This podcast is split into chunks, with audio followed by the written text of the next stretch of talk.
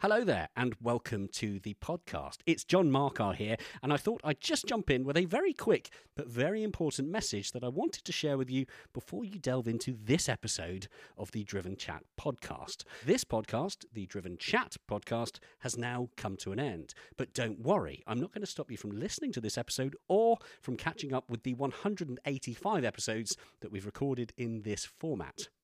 I just wanted to let you know that if you're looking for our new episodes recorded after December 2023, then you'll need to seek out our new podcast, The Driven Podcast. You can find The Driven Podcast in all the usual podcast platforms, including, chances are, the one that you're listening to this one on right now. So please do enjoy this episode, share it with a friend by all means. But when it's done, don't forget to search for the new podcast, The Driven Podcast, and subscribe to the new format to hear the new stuff. To make life easy, head on over to the Driven website via driven.site. There you will find links through to the new podcast, including links to your preferred podcast platform. And hey, whilst you're there, why not check out everything else we do, including hand-picked automotive news stories, car and bike reviews, video features, and even more. For now, though, I'll let you enjoy this episode, and I will remind you again at the end of the episode, but for the future reference, this message is approximately 1 minute and 30 seconds long. That's 6 clicks on the 15-second skip button. Enjoy. Planning for your next trip? Elevate your travel style with Quince. Quince has all the jet-setting essentials you'll want for your next getaway, like European linen, premium luggage options, buttery soft Italian leather bags, and so much more. And is all priced at 50 to 80% less than similar brands. Plus, Quince only works with factories that use safe and ethical manufacturing practices. Pack your bags with high-quality essentials you'll be wearing for vacations to come with Quince. Go to quince.com/pack for free shipping and 365-day returns. Hello there, I'm John Marcar. And I'm Miles Lacey. And welcome to this week's Driven Chat podcast, where this week we are talking about me riding a Triumph motorbike whilst wearing a suit. We talk about Miles looking at that new BMW Touring Coupé. We talk about a Pirelli experience day at Silverstone, what it's like to drive a Rolls-Royce in Italy, what it's like to unload millions of pounds worth of cars just on random Italian roads. And get ready for this, right? I talk about driving actual cars like an actual journalist. To give you some spoilers, BMW i7, Toyota GR Supra, BMW Z4, SsangYong Musso, Maserati Grecale, Volvo XC90, Mercedes-Benz EQS 300, Alpine A110S, Porsche Panamera Turbo, Ford Ranger, Jeep Wrangler, and a Ferrari 296 GTB. Mic drop. That's a lot. But don't worry, people. Don't worry, dear listener. I absolutely come in and speak about the stuff that I like talking about, which is race cars and things that are too loud and things that are generally unnecessary. Enjoy. Welcome to this week's podcast. The Driven Chat Podcast, powered by Paramex Digital. Hello and welcome to the Driven Chat Podcast. As you've just heard, I'm John Marcar, joined by Miles Lacey. I say joined, but it's not really joined because it's just what it is now, isn't it? You've not got rid of me yet. No, still here. And this week, as we sometimes do, it's a non-guest week. So it's the novelty is just us. It's Miles and I. And in fact, we were saying just before we hit the record button, this is the first time we've done this, because this is a very normal and fairly regular thing that I do with Amy. But this is the first time that you've come in as just doing a general chit-chat podcast. That's exactly right, and it, like, I can assure you, dear listener, it's not because we're short of guests, because that list is getting ever longer. Yes, but yeah, we like to break up the usual format and do this every now and again, and catch up on current affairs and whatnot. Exactly, it's very true, because we do actually do quite a lot beyond the weekly interviews with people, where we sit down and ask them all about their lives and what they've been up to and recent things and current affairs. But we very rarely actually talk about what we do, and what we do is quite a lot for Driven, a lot for other people. You've been doing stuff with manufacturers, so it's been quite busy. So yeah, it's a nice little debrief. We tend to do it once a month or so. Bit of a chit-chat. I must emphasise it's chit-chat that I'm saying. It's up to you whether you want to interpret that as anything else. But send us the comments afterwards, or yeah, you can decide. Yeah, absolutely. Was it chit-chat or was it shit chap. Who knows? Well, so where do we start? As you've seen from the title of this week's episode, providing I've gone with my working title that I've typed on the top, which is John rides a Triumph in a suit and Miles checks out the BMW Touring Coupé. Those are just two of the things that we've been up to recently. But otherwise, it's also been quite busy. Thank you for all the nice comments, by the way, on last week's podcast with Will Beaumont off of Werker magazine. I thought that was good. Yeah, we did. We had some, I was only saying just before we started, had some nice comments, and a few people had mentioned it was an interesting chat, which I think it was. Yeah. He tells a good story. He does tell a good story. And also, thank you to the few people that noticed throughout our recording, I say throughout, for certain periods of time during our recording, there was the sound of a seemingly Nokia 3210 interfering with the microphones, which is something we can't explain because iPhones apparently don't do that. I can only imagine it's probably one that's been dug into the ground 10 years ago and it's still got 2 bars of battery left or something. It was very bizarre. But yes, well done for anyone that spotted that. And thank you for those that took the time to write a message on Instagram and say, just so you're aware, it does interfere. Yeah, sorry. But yes, there we are. So yes, a big thank you. I spent a lot of time this week with a few press offices, one of them being BMW, who mentioned there that they've been listening. So yeah, it's always nice to know that people are enjoying. So thank you. Now, Miles, where do we start with your past? Well, in fact, it was a couple of weeks ago that we recorded Will's episode, wasn't it? Yes. But in that time, you've actually been doing quite a lot since then. Yes, I've been gallivanting around Europe, you could say, nice, amongst other things. I actually, what I managed to do was go out to one of the sunniest parts of the world at a time where it wasn't sunny at all. Ah. Yeah. I flew out to Italy to do some work at Lake Como and central Milan. Nice. And as probably people are well aware by now, there was a lot of rain.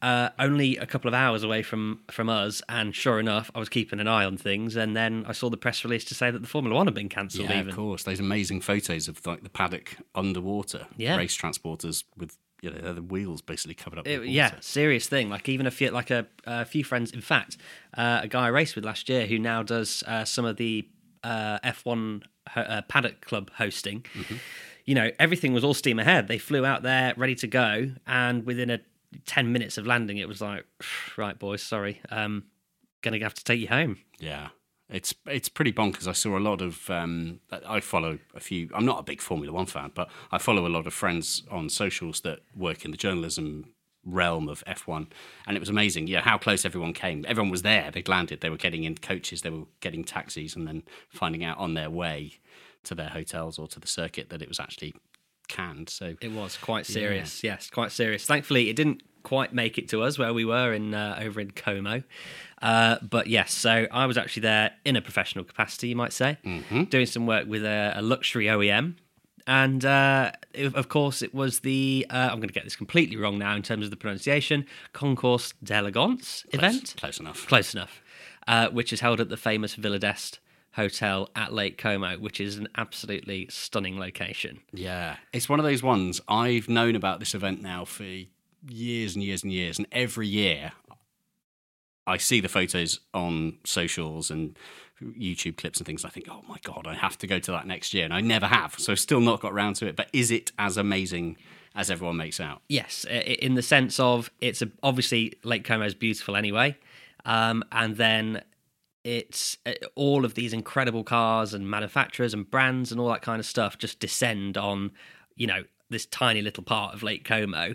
And it's just a concentration of sort of pure opulence, really. It's usually a lot of straw hats. Yeah. That's what I seem to remember. Straw hats and blazers. The uniform is what's the hat called? It's like a white hat with a black ribbon around it. Oh God! No, it's not a trilby, but it's something else. Hang on, I'm googling it. Google it now.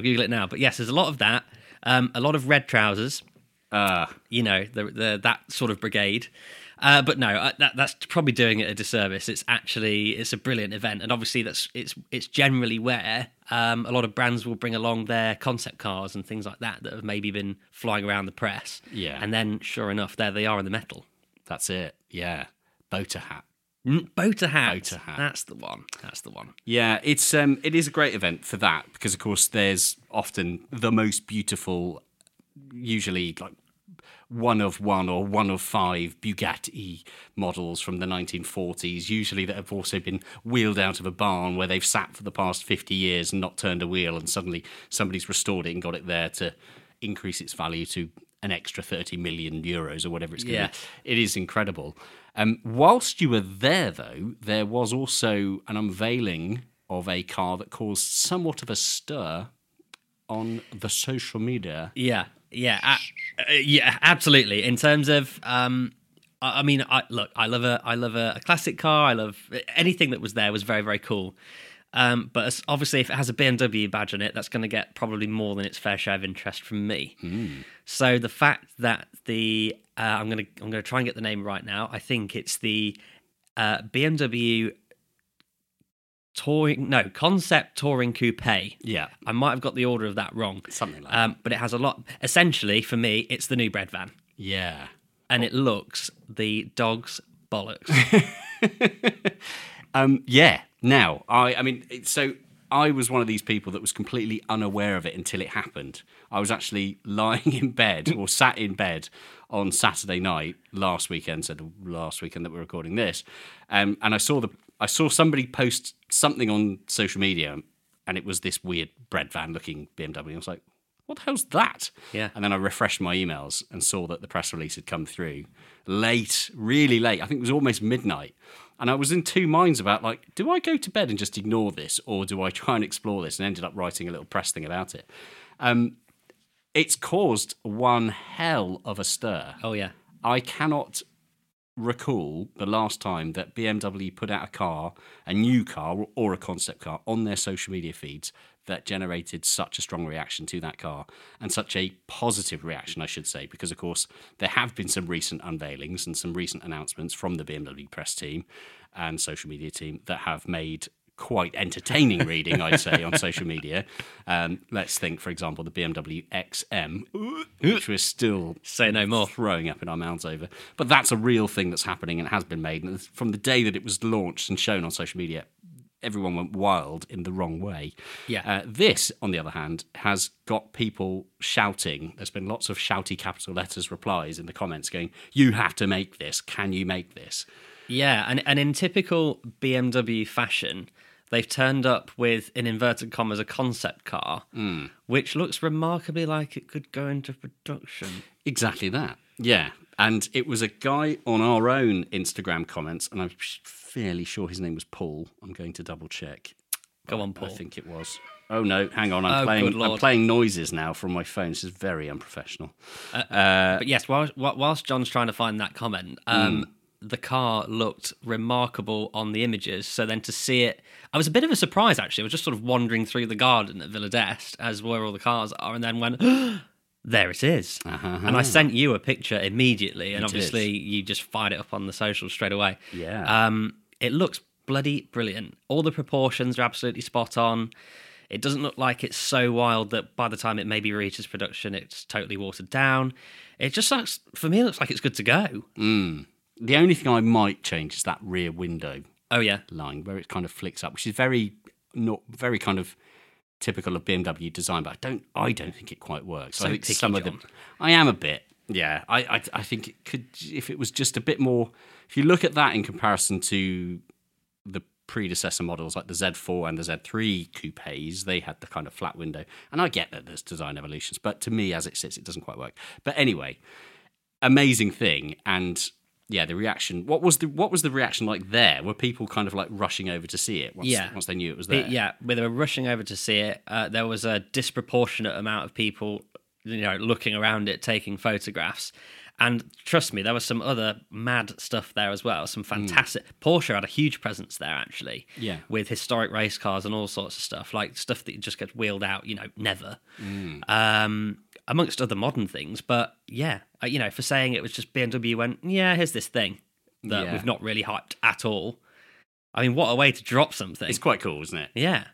Now, the big fuss that's gone with social media because of that car, or following the reveal of that car, is of course the big question. Is this going to be something that goes into production? I was right, by the way. It was Paul, BM Paul, who commented on our social, on our Instagram feed about it. Yeah. And Paul's comment, which was great, was, looks like a teaser to me. It's a fully production-ready model. I'm not sure how many car manufacturers bother putting towing eye covers onto a concept car only. Great observation. Very good observation. Yeah. And I took that observation with me to one of the events that I attended this week, which was the SMMT test day. And I'll talk more about what that is and the mad selection of cars that I've driven this week shortly. But I did go and speak to the BMW press team who were there, including the big bosses from BMW UK Press. And I put the question to them and I said, look, I've heard rumours that there might be a low production version of this. I've also heard rumours that it might just be going into production. I've also heard people say it's definitely not going to go into production. But why would you, using Paul's comment, why would you put towing eye covers onto a concept car, as well as parking sensors and various other things? Yeah.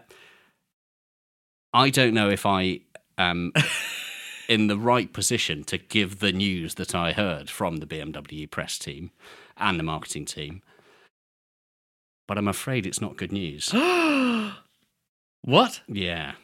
It's probably not going to be a production car. Oh, my God. Yeah. Apparently, the reaction to it was completely unexpected. Uh-huh. BMW marketing, certainly the UK team, did not expect to have the crazed reaction that it's generated. Wow. So this could still, in theory, change the destiny of this car. However, to build a car, in the words of BMW, to build a car like that, it would cost so much money and it would take so much time that in order to make it work, the car would have to be priced at a ridiculous level. Oh, so I'm afraid to say the chances are it's not going to happen, which to me made very little sense because in my head, I look at it and go, well, that's the Toyota Supra platform. Yes. Because, of course, the Toyota Supra platform is the coupe version of the Z4 that BMW couldn't make because they signed into the agreement with Toyota to say that they would make the coupe thing. Now, surely that must come to a time limit. In my head, this is what I was thinking. That must come to an end of time and to a point where BMW can then make their coupe version, which should be this. I saw the concept and was like, this is it. Oh, this is it. This is going to be it. And they're going to make an M version and it's going to be amazing. Oh, stop it. But that's torn my heart out. I know. The word from Chris at BMW was very, very, very unlikely. It may go into a small group, like a small production number project. Yeah. But then we're probably talking between 5 and 10 cars, if it happens. So, yes, apologies if I've shattered the dreams of anyone else listening, but I was... I felt a little bit down by that announcement. Yeah, I was, you know, you and everyone else that thought that thing was awesome. Yeah. But well, let's hope that they find a way. You know what? Never say never, because of course, stranger things have happened, and if they don't, you know, following that reaction from the general public on social media, if they don't at least try to make a small production volume or put it, you know, onto a list of cars in another 5 years or so, they're really missing a trick. Because I think the selection of cars that have come out of BMW recently that have caused such a reaction on social media, and not a good reaction, but like a kind of, what the hell are you doing? It's just, for them to get such a positive reaction and then not do anything with that, I think would be balmy. Yeah, I think it would be absolute sacrilege. And, you know, redeem yourself, BMW. John and I are like your biggest fans here. You know, this is not a BMW bashing. We're saying, come on. Yeah. Us and the 1,000-odd people that engage with us on our one social media post about it as well. Yeah. For sure. It's crazy. Talk to me a little bit more about Italy whilst you were there. Did you have we even mentioned the cars that you were driving whilst you were there? Because I think that's quite a big point. Yeah. So I was working with Rolls-Royce. Oh, yes, yes. That's the luxury OEM. Yes, that fabulous UK mark. Do you know? In the last 12 months, I've actually spent quite a bit of time in them, and before that, not a lot. So I didn't really get them. And now I do get them. Okay. What didn't you get before? I thought, there was a part of me that thought, where's the uplift from this car over like a luxury sedan or something like that? Where is the uplift? But it becomes very blindingly obvious when you spend, I would say, it's when you spend a decent amount of time in them, because you don't get out stressed, everything's very comfortable, and the more things you start to notice about these little details that seemingly you probably wouldn't have noticed if you just jumped in it for 5 minutes and jumped out again. When you start to live with one for a bit more, you go, okay, they are a cut above.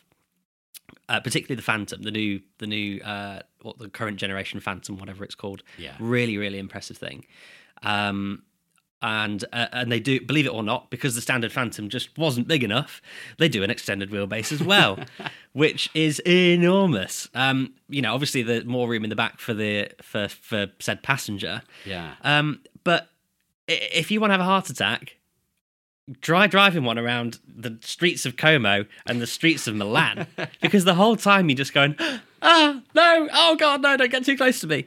It's, because they're large vehicles, Italians are, they have an interesting method of driving, which involves driving however and whichever way they want, and also parking wherever they want. And, space is of a premium around Italy, and a Fiat Panda, no problem at all. A large long wheelbase luxury limousine, essentially, different story. I love talking about driving in Italy. I also love driving in Italy. I'd go as far as saying, for me personally, Italy is my favourite country in the world to drive in. Yes. For that reason. For that kind of absolutely mad. It's one of the only countries in the world where more than once I've seen an ambulance on the blues and twos driving down a motorway as fast as it can, and there'll be a Fiat 500 behind flashing its lights to get it out of the way because wants to overtake. It is the most amazing country for, here's how I want to drive, therefore please respect it. And people do. Yes. Like, if you're on the motorway and people want to press on, you let them through. If you want to press on, they will let you through. Nobody gets upset about it. Like, here in the UK, for whatever reason, there seems to be this bizarre culture where nobody wants to be overtaken. Even if you're driving a milk float that tops out at 11 miles an hour, if a car wants to get past you, for some reason, driver of said milk float is waving their arms frantically at you like you've trodden on their firstborn child's foot. It's bizarre. It's absolutely bizarre. And I'd be fascinated to find out from our listeners where else in the world this happens, because I've done a lot of driving in the US as well, where I've seen a similar thing. I think we as drivers we're quite similar, the Brits and the US, because there's that same culture of somehow getting overtaken is like losing a race. In Italy, doesn't matter. Literally, just crack on. Anything goes, and that includes having a car accident frequently, because I've witnessed two with my own eyes when I was there in the centre of Milan, like this huge clatter, and I turned around and went, and it was a Fiat 500 that had reversed straight out into the path of a delivery truck. Brilliant. Both drivers fine, but a lot of, how they do. A lot of hand gestures. A lot of hand gestures going on, which was very entertaining. But what I did learn was the fastest way to get around Milan is indeed not in a car or public transport at all. Okay. Get yourself an Uber bike. Oh. Yeah, don't do any pedaling. It's a bike that has an electric motor in it. Oh yeah. Get on the Uber app. So we timed this. So we actually had a competition between a bunch of us that were at this hotel. We needed to get from the hotel to another location where we were storing all the cars. A bunch of them went in a car with a very committed driver in the car.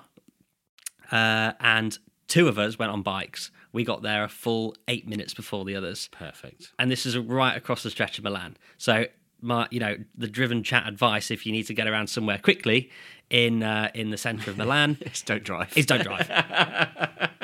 You heard it here, folks. Heard it here first, folks. Don't bother with cars. They're useless. Just ride a bicycle. Exactly that.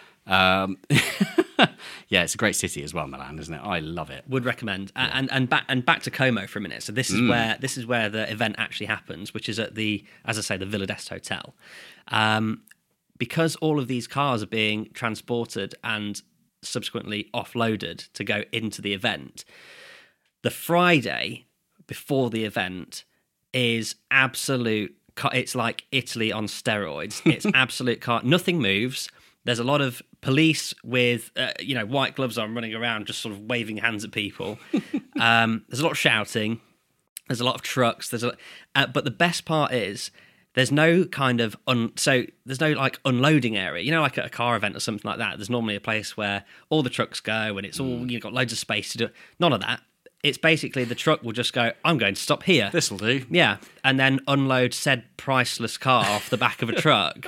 And it's just people holding hands up and sort of hoping for the best. It's the most bizarre thing ever. The Friday, I would argue, is better than the event itself. Yeah, I can imagine. It's so easy, I guess, as Brits, and we've both been in and around the world of events and hospitality and that kind of bizarre theatre circus of an industry here in the UK, because everything is red tape. There's always a man in a high-vis jacket with a clipboard watching everything that you do. And if you haven't unloaded your car in the designated unloading area, how dare you? Oh God, you'll be given a fine and you'll be shot. Pets will be taken away. Yeah, it's utterly, utterly bizarre to then have that contrast of Italy being like, whatever. Yeah, just do what you got to do. Is shoulders shrugged. It's hands in the air, shoulders shrugged, like, yeah. The nearest I got to an actual telling off was again in Milan, and we'd elected to drive out of this extremely tight car park, and I ended up accidentally sort of blocking the road slightly. Not really an issue. Like as soon as one car moved, the next one would have gone. Mm. And then this policeman strolls over, and I thought, ugh, he looks quite angry. And he was quite angry, funnily enough. So he starts speaking to me in Italian, which I don't speak.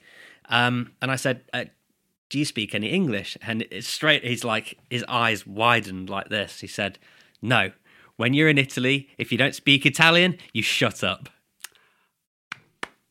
Love it. Right? And I was like, wow, at least we know where we stand. And that was the end of that. Pretty bold. I mean, I like it, but Mr. Policeman should remember that Italy is the only country in the world where they speak Italian. Yeah. And asking everyone to speak Italian is a difficult thing. But I get it, yeah. And the irony being that he told me off in English. In English, of course, yeah. Do you speak English? I speak English perfectly, but just I'm enough. Not going to. I'm just enough to give you a tongue lashing. Yeah, so that was quite funny. But like I say, just a bizarre thing. And if you know, there's people, like I say, the wealth and sort of opulence around it is very impressive, if that's your thing. Arriving on a nice little Reaver boat, lakeside, that's the quickest way of getting around Como for sure, is on a boat. But it goes a step further, because by all accounts, the lake is sort of controlled by, should we say, some mafioso. Ah. Yeah. I don't know. We need to be playing some like Italian Godfather music. Exactly. Yeah. Exactly. I got a small flavour of that now and again, because boats kept getting pulled over for no apparent reason, and then suddenly envelopes moved around, and then suddenly they were okay to carry on. That was just something I observed. What else? A great story that a friend of mine told from a couple of years back. So he was doing some work out there, and I don't know who for, but basically they would do a thing where there are seats. So there are seats in the garden, and then the cars are announced as they come through, and sort of put on a plinth and then drive through. You know, it's like a moving motor show kind of thing. And the seats at the front are obviously, you know, sought after. So they would do this thing where they would hold seats for certain guests and all that kind of thing. And they're reserved, etc. So he was there holding a seat for a guest to turn up. And he sat there quite, you know, enjoying the show. And the concierge, one of the concierge from the hotel turns up. He says, excuse me, sir, but this seat's reserved. He says, well, yes, I know. It's reserved for us. We're actually, I'm just holding it for when the actual guest turns up. No, excuse me, sir, that this seat is reserved. And the tone changed ever so. He's like, well, this is getting a bit awkward. Cause he's like, yes, I know, but it is reserved. I know it's reserved. Here I am. It's reserved for us. And then the tone changed dramatically. He said, get up out of the seat now, sir. And he was like, oh. And looked across and saw some sort of blokes looking quite sort of sternly at him, and he was like, okay, do you know what, I'll get up.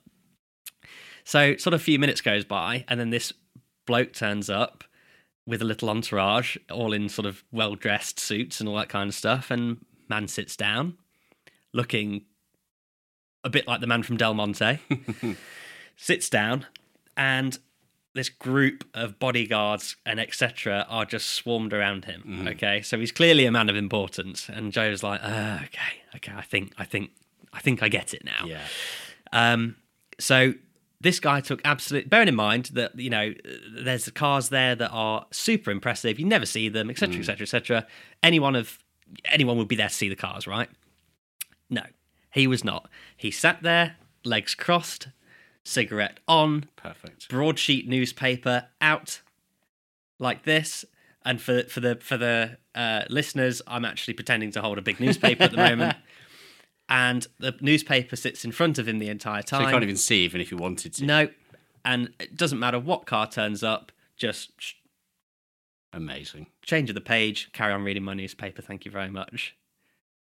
Love it. This thing happens, right? It's one of those things, isn't it? Like, there's certain events that happen all around the world where people almost just turn up to be seen there.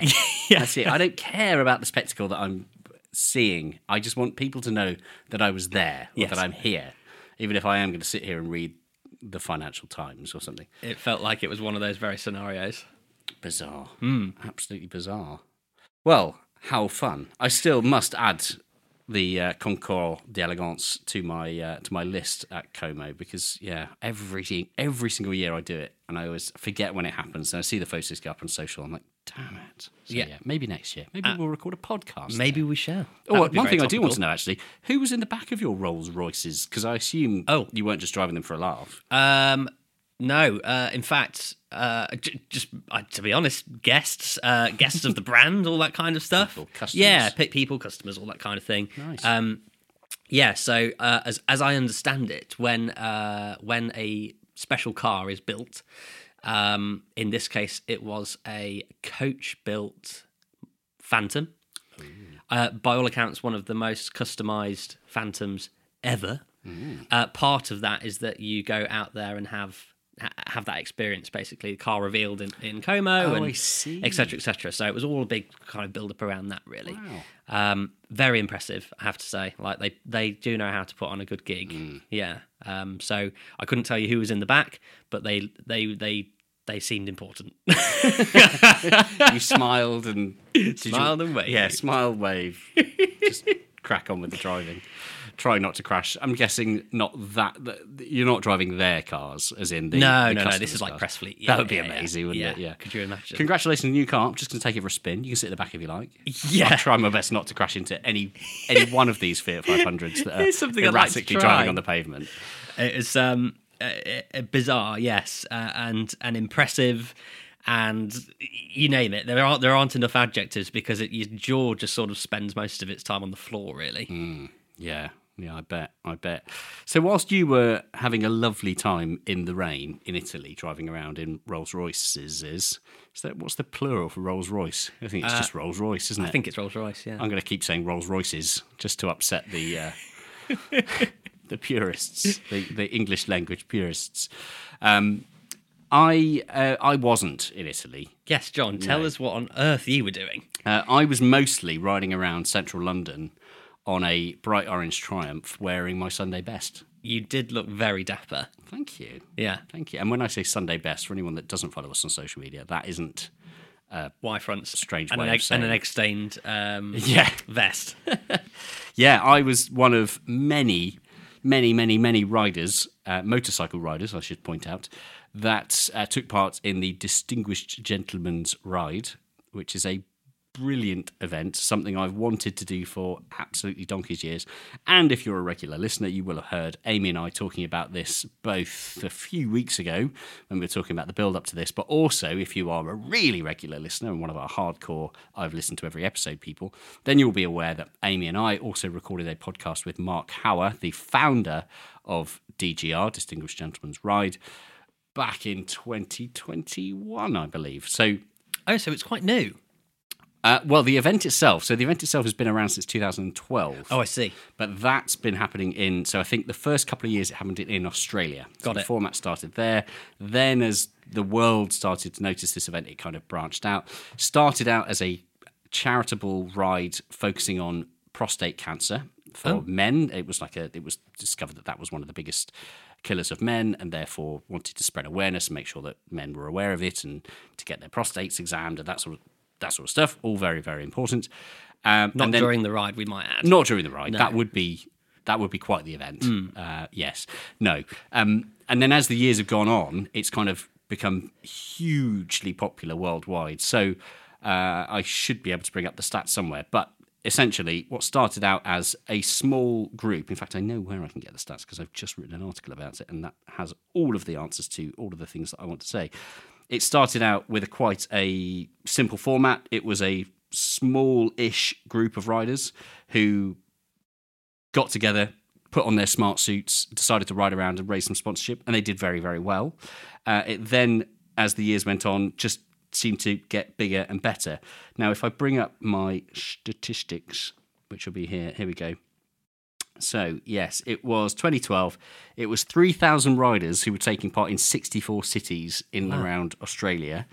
By year two, the 3,000 riders had grown to 11,000, and that was in events happening in 164 cities. So at that point, they were raising around £150,000 per event. That's in aid awesome. Of prostate cancer, which is incredible. By year three, that's where it started to really jump. So year three, it kind of took a global stance. Mm-hmm. 257 cities worldwide across 58 countries, and bloody that was the first time that the charity, the kind of fundraising for it, broke the £1 million mark. So that year they raised £1.2 million. Now it's just continued to grow. It's been this amazing thing, and even if you're not entirely sure, if this is the first time you've ever heard of this event, if I say to you classic motorcycles and classic styled motorcycles riding around your city centre by people wearing suits, looking very dapper. And when I say suits, I don't mean motorcycle suit like leather. Actual suits. I mean tweed, check, waistcoat, suit, trousers, smart shoes. That's the vibe. Mm. And it's just such a spectacle. And I've wanted to do this for years, and there isn't really any excuse that I haven't done it up until now. But Triumph, a few weeks ago, as I was talking to their PR team, said, oh, by the way, do you fancy doing the Distinguished Gentleman's Ride if we send you a Triumph to use? Oh, yes, go on then. Yes, exactly. And they gave me the option of joining any ride in the country, but of course I picked London because that is my home city. And I remember very fondly seeing the DGR riding through London because they used to ride, one of the routes used to go down my dad's road. So we used to stand outside and see these amazing bikes go down. Oh, waving his fist. Yeah. Bloody bike riders. Yeah, making all that noise. But it is an absolute spectacle. So this year, for the London ride alone, we had 500 riders, me being one of 500, with 500 bikes.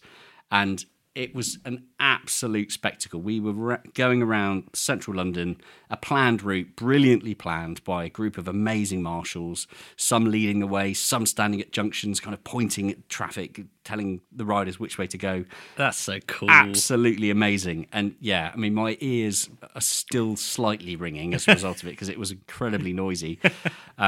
But yes, it's brilliant. And the money, I've just seen that this year with the DGR rides combined around the world, so London obviously was just one of the many cities all over the world that did a ride on that same day, Sunday the 21st of May, the total has now reached more than $7 million. What? Dollars that's been raised from this year alone. That's incredible. It's absolutely bonkers. I think at the moment, I think we're now looking at somewhere in the region of, if you combine all of the years, all of the charity rides put together, there is a figure somewhere in the region of £30 to £40 million that has been raised for both prostate cancer, but also in more recent years, the focus has been on men's mental health. Surely. And recognising that the suicide rates for men is just terrible. It's shocking. And in fact, so it was Ben Bowers up on stage who was kind of leading it. He was one of the organisers for the London Ride. He came out with that statistic. We had a bit of a rider's briefing beforehand, and he said, just quite casually as part of his speech, a man takes his own life once every 60 seconds around the world. That's horrendous. And when you think about that, one every 60 seconds, that is absolutely absurd. We're going to be recording this podcast, I guess, for about an hour. Mm. And if we, if you put it into that mindset, it is just absolutely bonkers. In the article I've written, I've broken it down even more. So, yeah, one per minute, 60 every hour, obviously. 1,440 people every single day, men, that's taking their own lives. It's just not acceptable, is it? It's just absolutely bonkers. And it was this real moment of, obviously, there was a lot of joy in the event because, of course, we're all there to raise money and have an amazing time and ride amazing motorcycles. And we all looked amazing. Like, everyone looked so smart. But standing there amongst 500 other people, mostly blokes, not exclusively by any means, but mostly blokes, and looking around and thinking, that's a just utterly bonkers statistic. It is. It's appalling.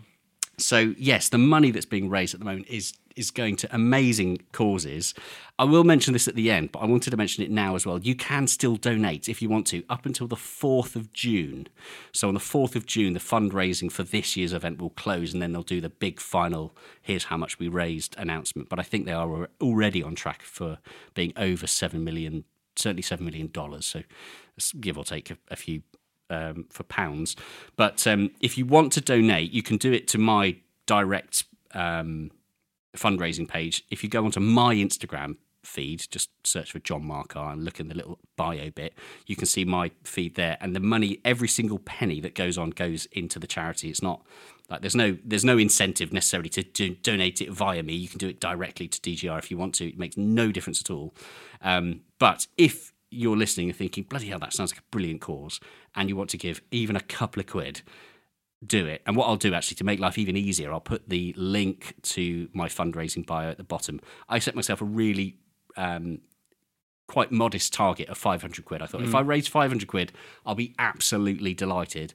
And I did. I've done that. And anything more to add on to that would just be amazing. So if you feel like that's a brilliant cause, I want to sponsor, then by all means go on. I can say without a doubt I will be doing that ride again next year. Maybe not necessarily in London. I might try and go elsewhere in the world. I know that Mark Hauer, the founder of DGR, he'd done something amazing. So he did the first ride in New Zealand, in Auckland, which of course has starts their day before anyone else. Once he'd finished his ride, he then flew to Hawaii. That's awesome. So flew the wrong way around the world to Hawaii to do the last ride of the day in Honolulu. That's cool. So cool. Now, we're huge. Obviously, we've spoken about this topic many times. We're huge advocates of anything to do with supporting mental health. Yeah. So this is just an extension of that, of course. Mm. And go on, throw a £5 up the internet and get it over there. And maybe even, because I'm not a bike rider, John keeps trying to drag me over to the dark side. Maybe one day I could get what's the entry level license? A CBT. A CBT, and you can do it on a CBT. Yep, you could absolutely do it on a CBT. 80 quid, go and get your day CBT course. Yeah. Get yourself a little 125. I will stress that it needs to have gears, because I'm not letting you do a twist and go. Okay. And yeah, we'll get like a little, like Mutt motorcycles. 125s now are so cool. When I started riding, there were no cool 125s. No. Like, it just didn't exist. Now there are, like, cafe racer and classic-styled new bikes, but they look old and they're just amazing. I love all of that stuff. So, Let's set a target for me to come and join you next year. Let's do that. Yeah. And is it Mutt that you've mentioned? Yeah. I stumbled across them on Instagram some six months ago, and I thought, they're bloody cool, they are. They are really cool. There's a few companies doing it now, but I think Mutt were one of the first. And they look really good. They're like really, really well put together. I've seen them. I've visited a couple of bike showrooms and they've had them on display there, and they proper quality bits of kit. And this is not a plug for Mutt at all. We've never ridden one other than that's the one that kind of jumps out in my head. So yeah, really, really, really cool event. We were so lucky with the weather. I mentioned my dad. He, bless him, decided to come out and meet us and see the ride coming past. So he made his way over to St Paul's Cathedral, which is only a short distance from where he lives. And so managed to bump into him on the ride, which was brilliant. And yeah, it's such a wonderful event. And if it's something that you've been thinking, like me, for years and years and years, and you ride motorcycles and you think, oh God, I've always wanted to do that, there is literally no reason for you not to do it. Signing up to the DGR is as simple as going onto a webpage, clicking sign up. You donate £50 of your own money to get into the registration, and then that's it. You're in. You've already given £50 to an amazing cause, and then you have a share link that you can go out to other people, send it to your friends, send it to your family, put it on your social media feeds, and encourage people to donate, knowing that every single penny that's raised is going to those amazing causes. So yes, go and do it. You've got no excuse. I will see you at a DGR ride somewhere in the world next year. And so will Miles. Of course, fantastic. Let us cut to a short break. But before I do, Miles, I've got something to read. Oh, wow. Yes. Does that mean we have... sponsorship? And sponsor. Oh, wow. We do indeed. And it's a really good one. This episode of the podcast is sponsored by our friends at Forza Clienti. Now, Forza Clienti provides a bespoke service to meet your exact requirements for buying or selling the finest supercars and hypercars. And I cannot emphasize that enough. They really are the finest. We all know how painful it can be selling cars. I hate it, personally. It's my least favorite activity in the world. Yes. I'd rather eat glass than sell cars. Equally, I also know how painful it can be to buy cars because, of course, if somebody privately selling it, do they ever reply to your messages? No. If it's in a showroom, will the showroom ever reply to your messages? No. Will phone calls ever happen? No.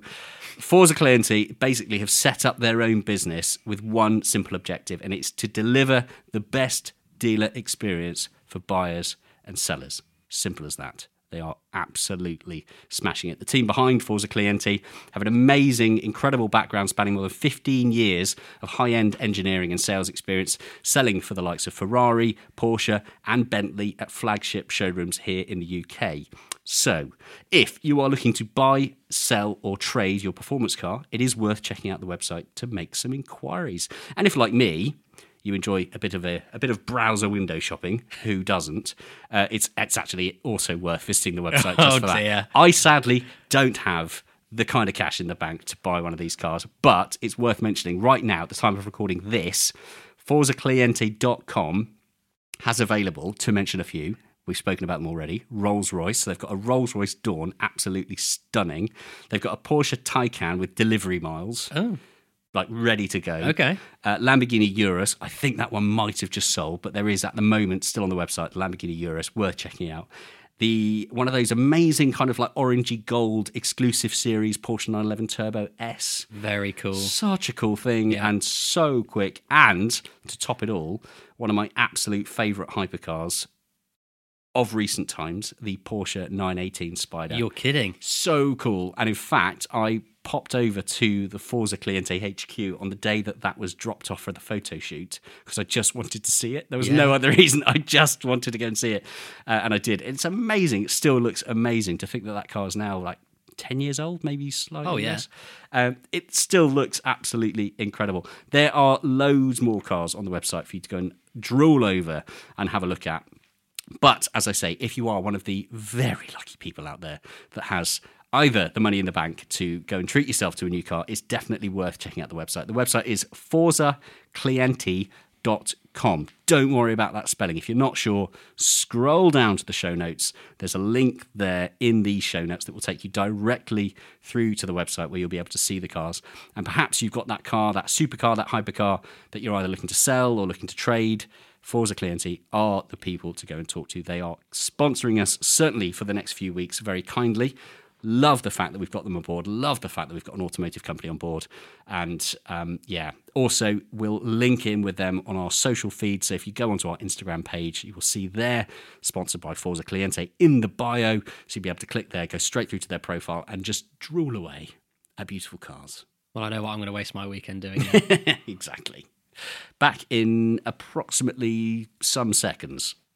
The Driven Chat Podcast. Hey, it's Ryan Reynolds, and I'm here with Keith, co-star of my upcoming film, If, only in theaters May 17th. Do you want to tell people the big news? All right, I'll do it. Sign up now and you'll get unlimited for $15 a month and 6 months of Paramount Plus Essential Plan on us. MintMobile.com/switch. Upfront payment of $45 equivalent to $15 per month. Unlimited over 40 gigabytes per month. Face lower speeds. Videos at 480p. Active Mint customers by 531.24 get 6 months of Paramount Plus Essential Plan. Auto renews after 6 months. Offer ends May 31st, 2024. Separate Paramount Plus registration required. Terms and conditions apply if rated PG. I'm Sandra, and I'm just the professional your small business was looking for. But you didn't hire me because you didn't use LinkedIn Jobs. LinkedIn has professionals you can't find anywhere else, including those who aren't actively looking for a new job, but might be open to the perfect role, like me. In a given month, over 70% of LinkedIn users don't visit other leading job sites. So if you're not looking on LinkedIn, you'll miss out on great candidates, like Sandra. Start hiring professionals like a professional. Post your free job on linkedin.com/people today. And we're back. Yeah, and we did that thing where we didn't actually go for a break. We just sat here awkwardly in silence. Just pretended. Yeah. Just pretended we had a break. Did you have a break, dear listener? We didn't, so we're back. And we're just going to keep talking garbage. We'll do our best. So, John. Yes, Miles. I'm going to turn the attention back towards you. Oh, gosh. Yeah. So, whilst I was getting rained on in Italy, you were... I'm just looking at a list here in front, and it seems like you've driven every car ever this week. You say this week. It has been this week. In fact, all of that list within the last 36 hours of us recording this exact impressive conversation. I'm looking here, and there are. Let me count: 11 cars that you managed to drive in 36 hours. That's pretty good going. How on earth did you manage that? This is, of course, the SMMT test day, the Society of Motor Manufacturers and Testers, that organise this brilliant press drive day once a year.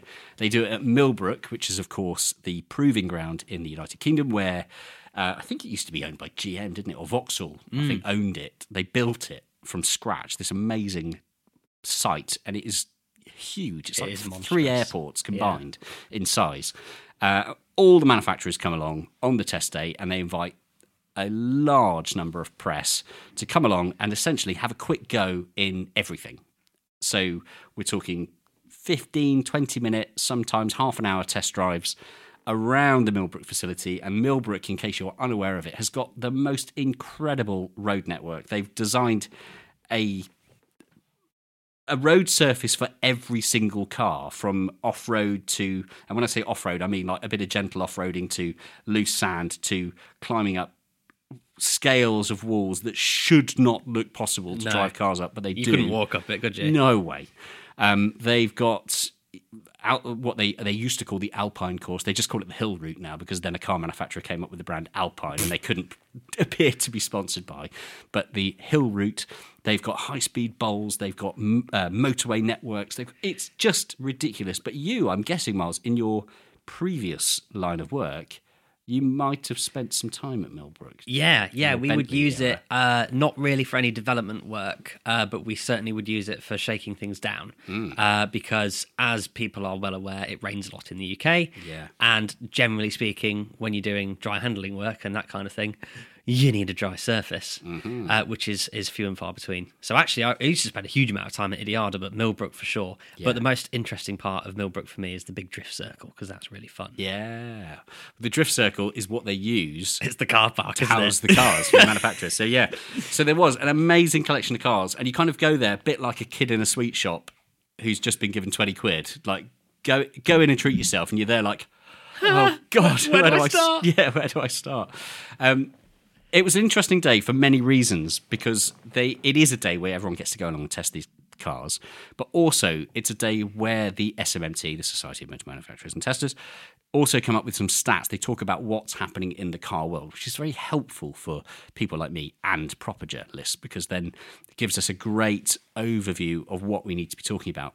The big conversation that happened, of course, is a big focus on electrification. That was quite some poignant statements made about the build-up now, what we're calling the build-up to 2030 and the build-up to 2035.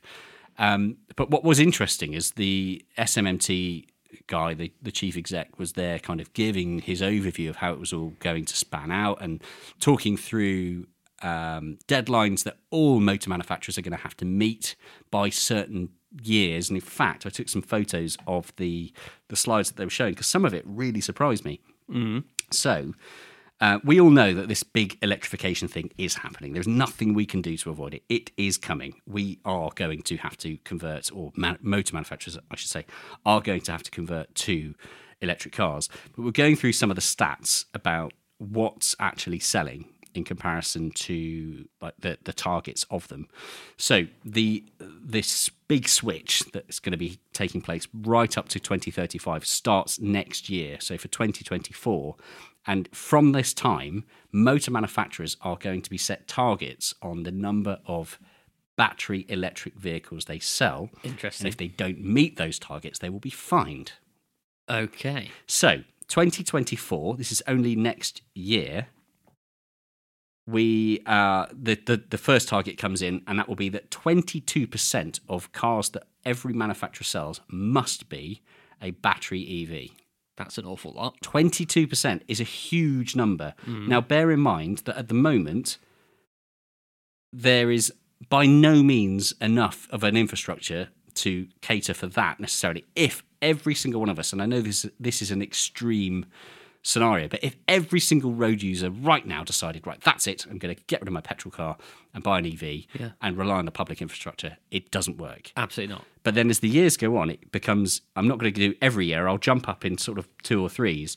So by 2027, in fact, no, by 2028, which is only really a few years away, the requirement will be 52% of cars to be sold will have to be battery EVs.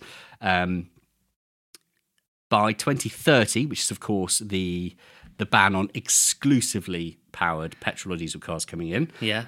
By then, you can still buy a petrol diesel car, but it will have to be hybrid powered. The percentage goes up to 80. Oh, come on. 80%. 2031, 84. 2032, 88. 2033, 92. 2034, 96. And by 2035, 100% of the cars sold will have to be battery EVs. How does that make you feel? It makes me feel sick. Yeah. Like, for me, that it just seems like we are sleepwalking into a massive problem there. Mm-hmm. We already, for anyone that hasn't experienced EV cars or living with EV cars, you just had Onto on just recently. I actually found that a really interesting conversation. If it works for you, it works for you. If it doesn't work for you, it really doesn't work for you. Exactly right. Yeah. And that to be forced down that road, in less than 10 years or so. Mm. I don't see how that's realistic. No. I'll hit you with another list of stats, because the slide after that one, which was the here's what we need to hit by these certain dates, was a slide. What they call accelerating transition, which is, of course, this is the bit, the infrastructure bit, the important bit that needs to be in place for us all to then be driving EVs. So from 2019 to 2022, plug-in cars on the road increased by 359%. Bloody hell. Massive, absolutely massive. In 3 years, standard public charge points grew by 121%. Mm. Starting to see where the issues here. Yeah. Now, then there's a graph or a diagram that they put up which shows the British Isles, so Scotland, England, Wales, Northern Ireland, that shows the ratio of EVs to public chargers. Okay. Now, this is amazing. Come on. So certain areas, like I'll give you the best case scenario, and the best case scenario comes from London, where for every 11 EVs, plug-in battery EVs, there are 11 cars to every one charger. Mm. Now that's quite a big number, I thought, but that's the lowest. Huh? Yeah. That's the best case scenario. If, for example, you live in Yorkshire and Humber, yes, for every one charge point, there are 61 cars. Oh, my God. But wait, there's more. Because this goes up, and there are a lot around the different regions. There are lots of, there's an 18 to 1, there's 36 to 1, jumps up to 56 to 1 for east of England. But if you live in the southwest, so we're talking Devon, Cornwall, that sort of area, 78 cars to every one charge point. But the absolute prize goes to the northwest, 85 to 1. Wow. For every one public charge point, there are 85 cars. And that's now. That's not in 5 years, 10 years. That's now, right now. It's absolutely absurd. And I know that there are people working their bottoms off trying to get this infrastructure to be correct. But the thing that I've always had, my big issue with EVs, and I really like EVs. I'm not going to sit here and stamp my feet and say petrol is the only way, because it's not. Yes, there are controversies on both sides on the actual green impacts. We've done podcasts about it. We've had interviews about it. I'm not going to rattle on about it here and now. But I can see good in EVs. But at the moment, for me, as a person that gets to drive a lot of very exciting cars, and a lot of those being EVs, when I get the EVs, I'm always quite excited. But then I go, oh, no, but I've not got anywhere to plug it in. Yeah. I have here at the studio. Yeah. I have. Which is rare. Yeah, absolutely. And there are only four. So there are only four charge points here with four spaces. If four other people in the office, in our building, decide they want to go and plug their car in, then I can't. Mm-hmm. So I have to rely on one of the fast chargers on the way home. Mm. Which is expensive, yeah. Essentially, at the moment. It's more than fuel. It is. It's more than petrol at the moment. That may change. I know we've just had a big headline about how energy prices are going to drop. That may get better, but it doesn't work. And even for me, for planning a big journey, like, next week, I've got a couple of journeys that are going to take me down to London. I've got one that takes me slightly further north. And if I was relying on EV charging, I'd really have to map out my weeks. Surely. To go, right, I know that I can get to here, but is the charger going to be available? Is the charger going to be working? It's just a headache. It is a headache. So this is the public charging network. And again, that is astonishing. It's absolutely mental. If you've not yet read it, I've written an article again. It's on our website, driven.site, that shows the real-world example of driving an Audi e-tron, which is a car I was really excited to drive. And I believe I put the headline of something like, possibly the best EV I've ever driven, mm-hmm. completely trounced by the charging network, mm-hmm. which is true. I was doing journeys that should take 2 hours, 10 minutes. They were taking me five because I was having to stop and plug in, and it's just a disaster. So, yeah, really, really interesting stats from the SMMT. And I just, it was bizarre to have this kind of like, aren't we doing brilliantly? More manufacturers are producing electric cars and battery plug-ins, but the infrastructure's complete dog mess. This is the thing, right? The cars are great. Like, we've driven a whole bunch of them, and there's some brilliant cars out there. Going back to Rolls-Royce again, obviously they're launching have launched the Spectre, which is their first full electric car. By all accounts, one of the best cars they've ever made, because it's got a beautifully refined powertrain now, and etc. etc. The cars are great. The cars are absolutely fantastic to live with, and actually try and manage the existing infrastructure. I just want to pull my hair out. Yeah. It's just painful. And you're the owner of a Rolls-Royce Spectre. Are you going to want to go and plug your car in for an hour and a half? I don't know how that works. At a service station? No, I don't know. No, you're not. No. Like, imagine driving. What's a Spectre? Like 230 grand, something like that, and the rest. I guess. Somewhere around that figure. Yeah. It's house money. Yeah. Are you going to want to take your house money car to, as I've had to do with my charging escapades with the EVs that I've been testing, to a derelict retail park at night, because that's the only local plug-in service anywhere nearby? Yeah. To go and plug that in and sit there in my £300,000 car whilst shady people are walking past. No, thank you. Something seriously needs to be done about that. Hey, yeah, because like I say, the no complaints about the cars. If they do a good job. They do a good job, but actually, when you actually start trying to fit one into your lifestyle, it's just ugh. Yeah, it's really hard, really, really hard. But yeah, that was the kind of the big push. And then there was this brilliant mad rush where they go, right, that's the briefing done. Everyone have a lovely day. Go and pick your cars. And there's this mad scramble out for everyone to go out to their cars. So I went in with no plan at all, because it's very difficult to. There were certain cars that I really wanted to have a go in, but the kind of running order of the cars, and I have actually written them out in the running order that I drove them in. Some of them I really was keen on. The first car that I went in for was the BMW i7, keeping it electric. How on trend am I? I know you've had a good drive around in the i7 already, haven't you? But this was the first time I'd even been up close to one. Sure. Like, I'd seen the photos, that front end. But what a car from a driver point of view and from a rear passenger point of view. And the one I had a go in had that mad fold-down cinema screen. You sit in the back. 32-inch telly it's got in the back. You sit in the back, this screen folds down from the roof, completely obscuring your forward view. Obviously, this is rear passengers only, not anyone up front. But you sit there with this incredible sound system. Yeah.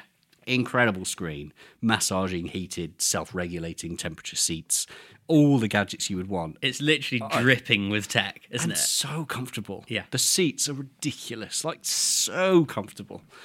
So that was joyous. But yeah, I took it out onto the hill route, and I think I cruised around the high-speed bowl as well because I wanted to check out the assisted cruise, which I do think BMW are at the top of their game with assisted cruise control, that's where it anchors onto the car ahead of you. If they slow down, you slow down, to the point that it'll bring you to an exact stop. And I've had this on recent press cars from BMW, sitting in traffic, stop-start traffic on the M25 or up and down the M40. It is joyous when you just sit there. You don't have to do anything. You don't have to steer. You don't have to brake. You don't have to accelerate. You just sit there with assisted cruise on. As the traffic ahead of you starts to move, you just move. Yeah, it does work well. It does work well. You did mention before we recorded, and you were cautious about how we'd say it, but I was like, no, screw it, that's it.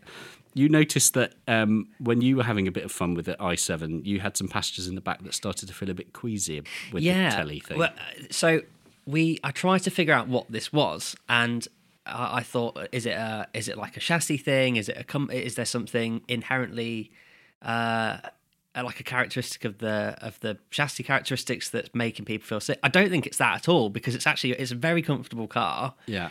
I think it's a byproduct of all the enormous amount of tech that it's got in it. Because as you said, it's got this cinema screen in the back, which is enormous. Yeah. You can be essentially shut off. There is I can't remember what the mode's called. It's called like cinema mode or something like that when you press it. Theatre mode. Yeah, and the blinds come up. All the blinds come up. Yeah. So you can be completely, essentially isolated from the outside world. Yep. And that, when you're moving, probably isn't that good if you're a bit queasy. Yeah. Not everyone. But yeah, there's a few people that after a bit of a drive looked in the back and went, oh, God, they weren't that colour when we started. Could we stop, please? Yeah, yeah. So an observation, really. But, you know, the car, as I said, the car itself's got some incredible tech on it. It's fast as hell. Quick. And this was the thing. I took it on the Alpine. Sorry, I keep saying the wrong name. I took it on the hill course. Yeah. Not sponsored by Alpine. And the car felt amazingly light. I know it's not light. It can't be light because it's full EV and it's full of batteries that weigh an absolute ton. Mm-hmm. But I was amazed at how light it felt. And it must be trickery with the motors. It must have motors on every wheel kind of pulling and pushing in the right directions and the right times. I was just blown away by how good it was. Yeah, and one of the most, I think, novel things that it does is it has this, so you can have these different themes or scenes is what they call them, where when you accelerate, it plays these sounds as you accelerate and brake the car. Yeah. And those sounds were, because when we did that, I thought I'd broken it. Because it sounded at first like a motor had blown up or something or was on its way out. I went, what's that? And then they said, no, it does that. That's the thing. It plays through the speakers. And I said, oh, it sounds like I'm in a Tenet movie. And they went, well, it's funny you should say that because Hans Zimmer did all the sounds for it. That's right, yeah. Yeah, and it plays these incredible sort of theatrical cinematic sounds as you're driving. Yeah. It's quite cool, actually. I like it, yeah. I thought, the first time I experienced that was in the i4. I had an i4 M50 delivered here to road test, and it had that feature. When you put it into boost, it gets even louder. And I saw the press release about it, and Hans Zimmer has engineered these noises, and I remember thinking, that's going to be rubbish. Yeah. That's going to be so daft. And I kept it on the whole time. It sounds amazing. It doesn't replicate car sounds, but it's this progressive, futuristic sci-fi noise that somehow does tally up. But it's interesting what you say about the motion sickness, because I have heard about this. I'm quite lucky. I don't seem to suffer with motion sickness. I think it's possibly many, many years of sitting in the passenger seat writing road books and pace notes, head down, whilst I've got an erratic driver going around the Swiss Alps. For some reason, I don't struggle with it, but I have heard that people, even from an audio point of view, driving themselves in EVs without any sound, it's kind of done this weird thing where the brain's like, hang on, I'm moving. I've got the motion of moving. I can see that I'm moving, but it doesn't sound like I'm moving. Mm-hmm. And again, people start to feel nauseous. Yeah. So I think it was also a kind of a battle against that as well. interesting for sure. The car, you know, like I say, if you were after a luxury kind of limousine type car, then why not? You know, it's very good. Yeah. But yeah, if you have a tendency for motion sickness, maybe turn some of those gimmicks off. Yeah, absolutely. So the second car I drove, it's worth mentioning as well, because again, I, for some reason, there's certain cars that come out, I get really excited by them. I think, oh God, I can't wait to drive that. And I never do. And it was one of these. And this was the GR Supra from Toyota, the rebirth of Supra. I've not driven a Supra at all. So to get into the GR was pretty special. The only car in my list of 11 that had a manual gearbox. Oh, really? Yeah. That's quite telling, isn't it? Isn't it? Yeah. So a physical, actual manual gearbox and a clutch pedal. What a brilliant thing. Yeah. It was good? Wonderful. Drives brilliantly, as you'd expect. It's no secret. Everyone knows it. It's the BMW Z4 platform. So BMW and Toyota have shared that platform in order to create the new Supra. Yeah. There are lots and lots and lots of telltale signs, very obvious telltale signs in and around the cockpit of the Toyota that show that it's a BMW product. The switchgear has just been taken out of the BMW, put straight in. They've made no secret. Not even pretending. Okay. But then in other locations, they've done a really lazy job of just keeping the Toyota switchgear, some of which, in comparison to the BMW stuff, looks really crap, like really bad. So of the bits that they could have picked, they didn't pick those bits. Yeah, imagine a room full of Fabergé eggs, and then every other egg is just a Kinder egg. You're like, right, that's... Yeah. I'd take the Kinder egg, to be honest. Yeah, we all would, yeah. But yeah, that I did find quite confusing and a bit strange. Yeah. But more, you know, we're not... The important bit is... Let's talk about the important bit. It drives brilliantly. There we go. It's incredible. It makes such good noise. It pulls so well. You can feel, again, you know, I say you can sense that BMW DNA because of what you can see, but you can also sense that BMW DNA from how it drives, how it pulls, how it steers, how it turns in. It is absolutely brilliant. And I've not driven lots of other rear-wheel drive Toyota products because there probably aren't any at the moment. But yeah, it was a really, really exciting drive. I was really chuffed to have it. I still don't think it looks particularly amazing. I think it could have been so much better. But the important bit, the driving bit, incredible car. Right, so that is a thumbs up from Mr. John Marcar, the Toyota GR Supra. And maybe we need to do a bit of a deeper dive on that car at some point. Well, I'd like to. I did ask Toyota if we could borrow a car, and they kind of ignored me. So okay. Yeah. Okay. We'll have another go. Well, thanks, Toyota, for that. Yeah, they're clearly listening. Yeah, thank you for that. Right, so moving along, yet another BMW product. Sorry, I mean, a whole different brand. BMW Z4 M40i. Yes. The same car. Yeah, I thought it was actually a back-to-back. I'd finished driving the GR Supra and I went, do you know what? Let me go and drive the Z4 from BMW and see how similar it is. And it is. Admittedly, that one did have a ZF8 gearbox. I'm not entirely sure if you can spec a manual gearbox in these Z4s. Possibly, I don't know. But it was a ZF8 gearbox. But the feel of the car was so similar. Convertible, wouldn't usually choose a convertible for myself, but there was a certain element of it. It's nice every once in a while to drive a convertible, and the engine sounds great. It's got the same engine that's now in the M440i and the M240i, and there'll be people listening that will know that engine code, and I should know that engine code, but I've forgotten the engine code. I want to say N something or other. And anyway, I can only apologise for the listeners that are going, what on earth are you talking about, and John? He calls himself a journalist. Yeah. Well, that was very journalist of you, that was. Well, actually, I think it was this engine code. Actually, Nigel, you'll find... Yeah, it's usually, I think you'll find... Yeah, it's the same engine that goes into the amazingly brilliant 440i. It's just great. It's a wonderful, wonderful power plant. That car felt really light. The turn-in felt incredible. Yeah, very, very, very impressed by that. I see a lot of them driving around on the road, and I know why. And obviously, I have quite a strong affiliation with BMW Z products up to this point, but I hadn't actually driven that generation. It's had a slight facelift. It just looks great. I think it's styled brilliantly. I think in contrast to a lot of what BMW are making at the moment, that's really exciting.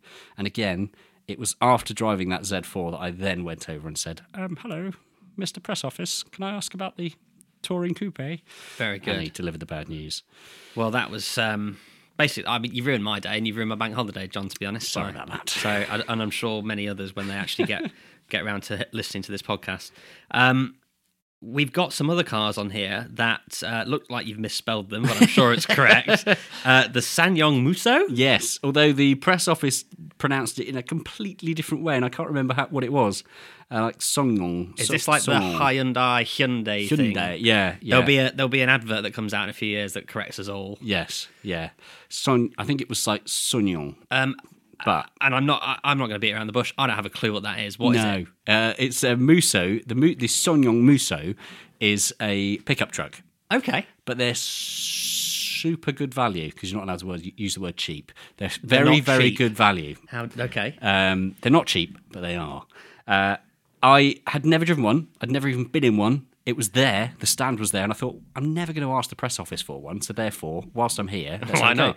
And they were doing escorted off-road drives in those. Oh, cool! So they put a man that knows how to off-road in the passenger seat with you, and I am an idiot in that world. I know quite happy that I'm fairly competent in pedaling a car around a circuit or a motorcycle around a twisty road, but when it comes to off-roading, which is a real skill, yes, proper off-roading is a real skill that I don't quite behold. Ironically, I now drive a Defender 110 every day. But I want to get into it. I was so impressed. Amazing thing. Mm. And it fulfilled that fact that we've said a few times, and I find myself saying it a lot to friends and family that always tend to phone up or send a WhatsApp message occasionally going, I'm thinking about buying this. Is it any good? Yeah. And my reply is always, well, there's no such thing as a bad car anymore. This is so true. Yeah. And a car like this, amongst others, we probably, obviously we want to talk about cars that people actually buy. We're not always talking about sports cars and high luxury and all that kind of thing. Mm.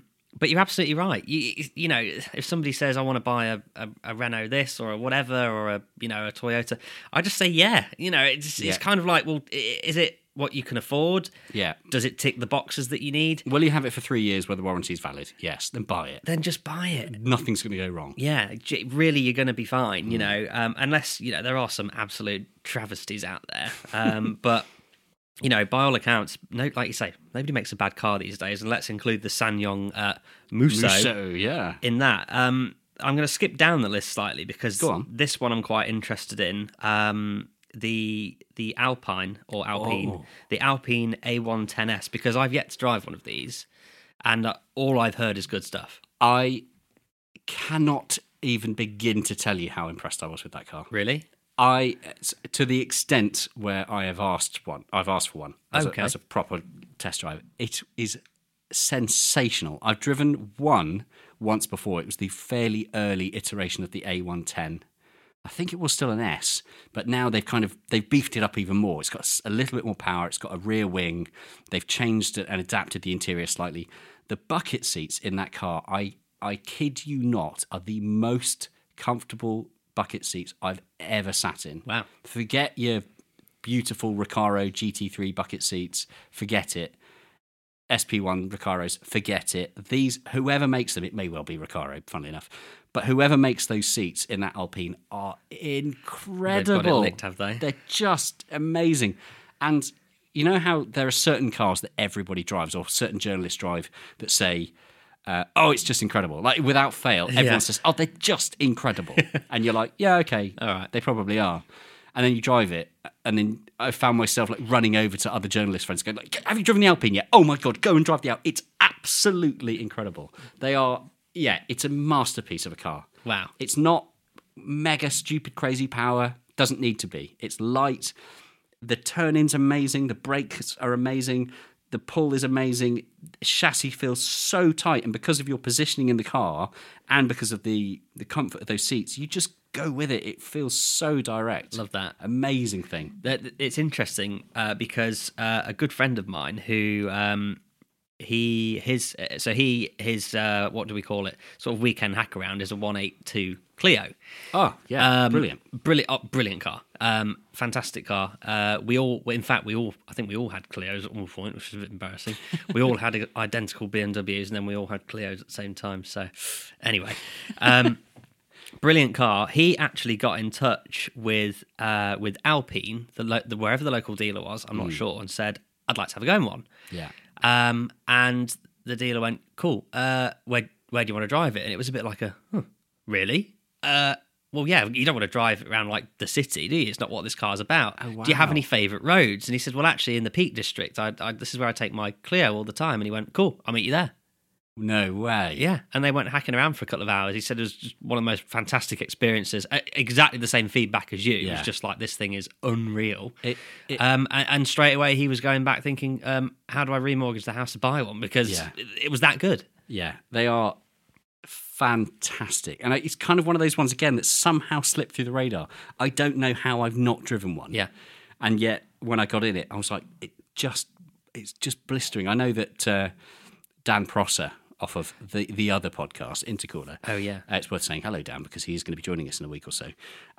He's been raving, like unashamedly raving about them on his social media feeds. And I get it. Mm-hmm. I now completely and utterly get it. It is, I'd go as far as saying, one of the best handling new cars I've ever driven. Quite a statement. Just amazing. Also, the Alpine stand happened to have the best snacks. Oh. This is another thing that's always worth mentioning about the SMMT. Elevated the car. They had Nutella-filled donuts. Stop it. Just ridiculous. Yeah. Absolute filth. They could have wheeled out a golf buggy, all right, and said, this is our new 2023 production car. And you go, all right. Well, what, you've got donuts? Wow. All right, okay. They're full of Nutella. Yeah. Say no more. Yeah, so, well done, Kate, on the Alpine stand for hooking up the Nutella-filled donuts. They were incredible. But the car, 9.9 out of 10. Wow. Incredible. So anyone that was thinking about an Alpine A110S, go and have a go in one. Just go and have a go. Or just buy it. Don't even do that. Yeah, buy it knowing full well it's going to be great. But it's one of those, again, I've never heard of anyone buying an Alpine and going, oh, it wasn't as good as I thought. Surely. Everyone, just go and get one. Back to more realistic cars now, John. Yes, we have to do a bit of consumerism. Oh yeah, feedback here. So the Volvo XC90, which has been around forever. Yes, I personally really like them.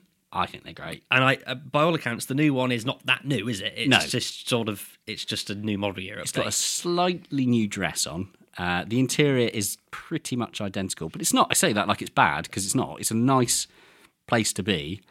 The reason I really wanted to try one was because it's one of those cars that I've only ever really seen or looked at in the form of a police car.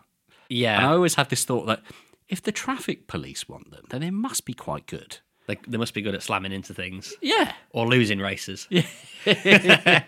I'll be honest, again, it wasn't on my hit list of cars, but I know Tom, the PR manager at Volvo, and I wanted to go and have a chat. And then as we were chatting, someone else came and interrupted us. So I thought, well, look, I'm going to go out in one of the cars. So I grabbed the keys to it and took it on the Alpine handling course, and it was brilliant. Yeah, they are really good. It is definitely, and I've heard a lot of people say it's an alternative to the Range Rover, which is like a bit of a mad statement because the Range Rovers are so much more money.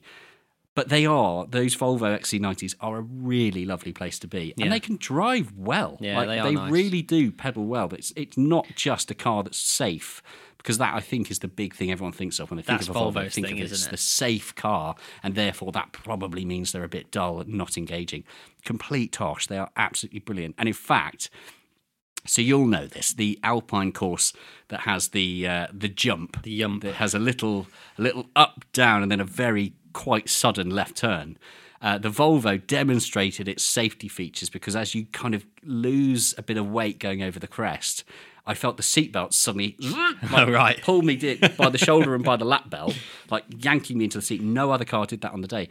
Almost as if to say, ooh, it looks like you might be about to have a massive crash. Yes. So therefore, let me just pull you in. And again, it was just another one of those reminders as you're going around, like, this is a car that really knows what's going on.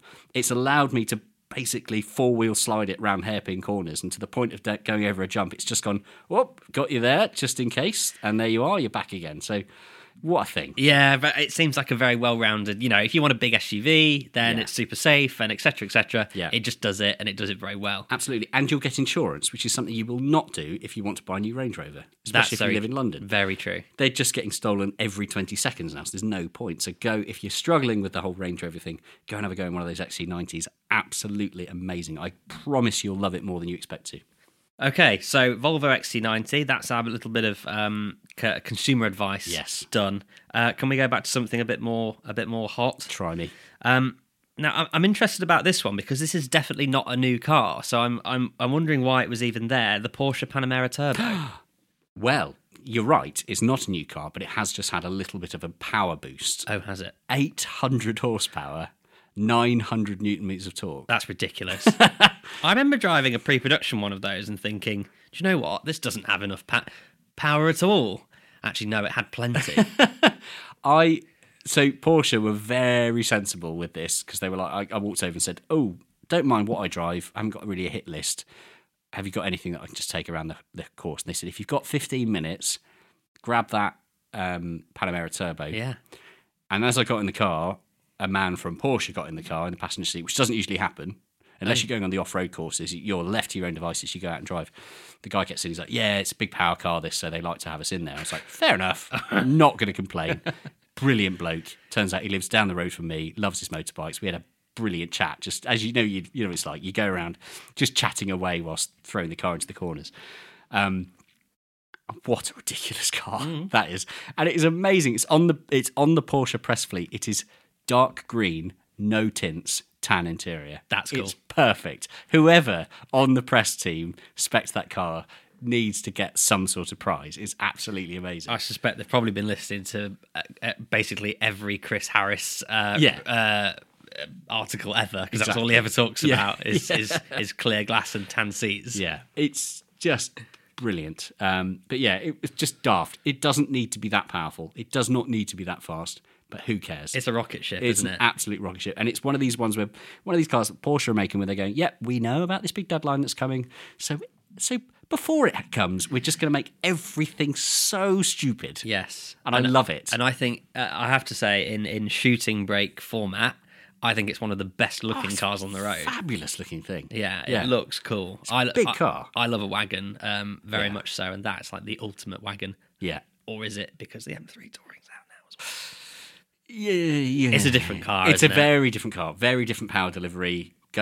It feels very heavy, but you kind of forgive it for that pull. So the brake pedal is like ooh, okay. It stops, but it feels like a heavy car through the corners for sure. Well, it looks like you got quite a broad range of cars you jumped in that short period of time. There are a lot, yeah. To fire through a few more, Maserati Grecale GT, that's their little SUV thing. I hadn't driven one of those. Amazing little 4-cylinder engine with a battery boost turbocharger. So it was turbocharged and then a battery boost. So it felt really quick. Did not feel like a 4-cylinder. Quite impressed by that. I had to go in the new Mercedes-Benz EQS, which is the enormous big blobby EV SUV thing. The tech in that car, absolutely ridiculous. They were demonstrating the apologies if you're driving a new Mercedes product right now whilst you're listening. The Hey Mercedes feature in the car is just ridiculous. You can now ask it to, like you can with a Google Assistant, where you can say to your Google Assistant, tell me about so-and-so restaurants in Bath, and it will start reading reviews. You can do that in the car now. It's just, the tech is just mind-bending. It's certainly not a car that I personally get very excited about, but I'm very glad I drove it because it drives fairly well for a big blob thing. But all that tech, and if I was a family man and I had a lot of money to spend on a car and needed loads of space and rear legroom, it would be perfect.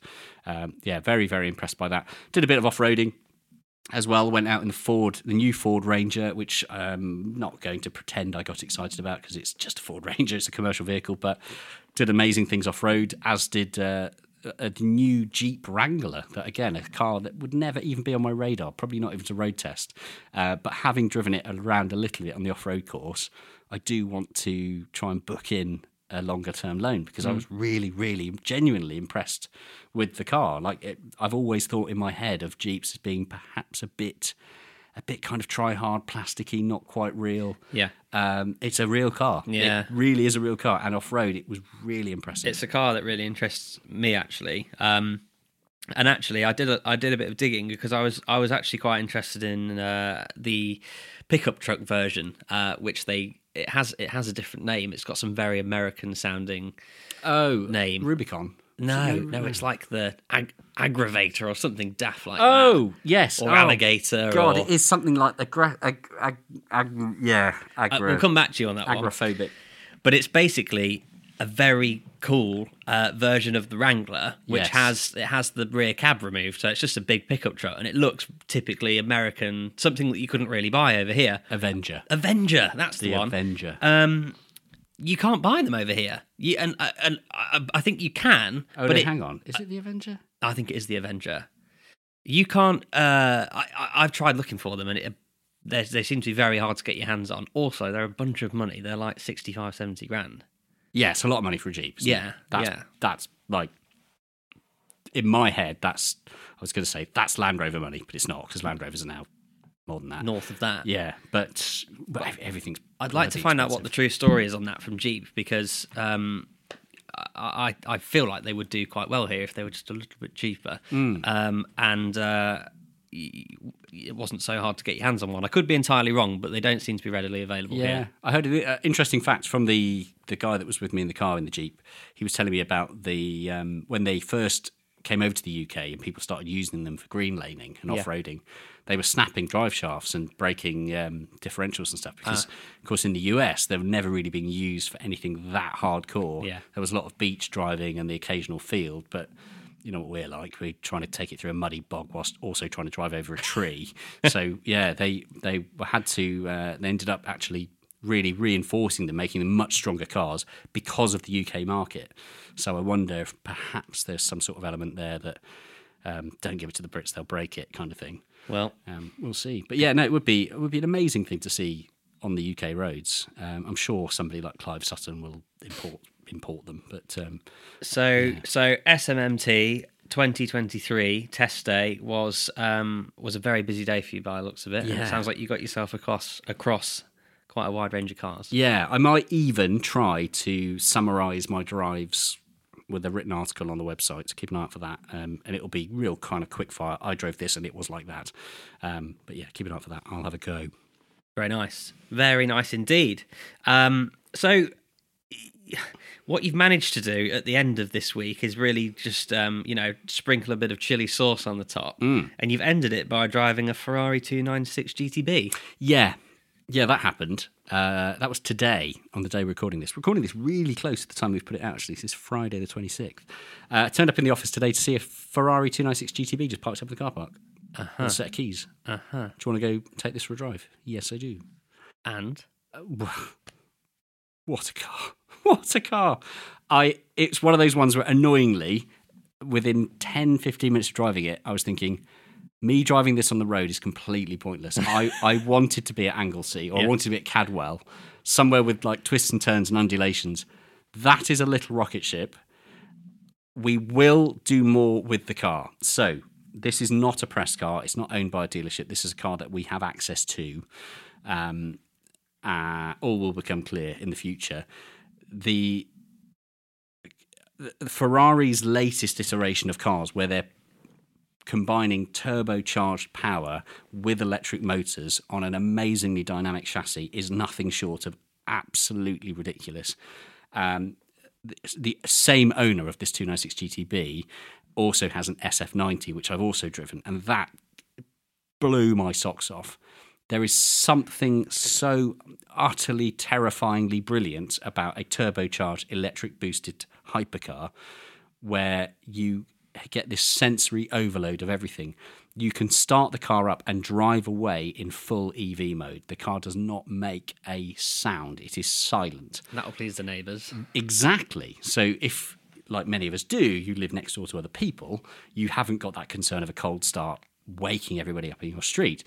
The minute you pull out, and either you get to the point where the electric motor's like, okay, that's all I've got, then it will kick in the motor, or you just hit the little button on the steering wheel and the motor fires up. And if it's cold, my God, it's like those...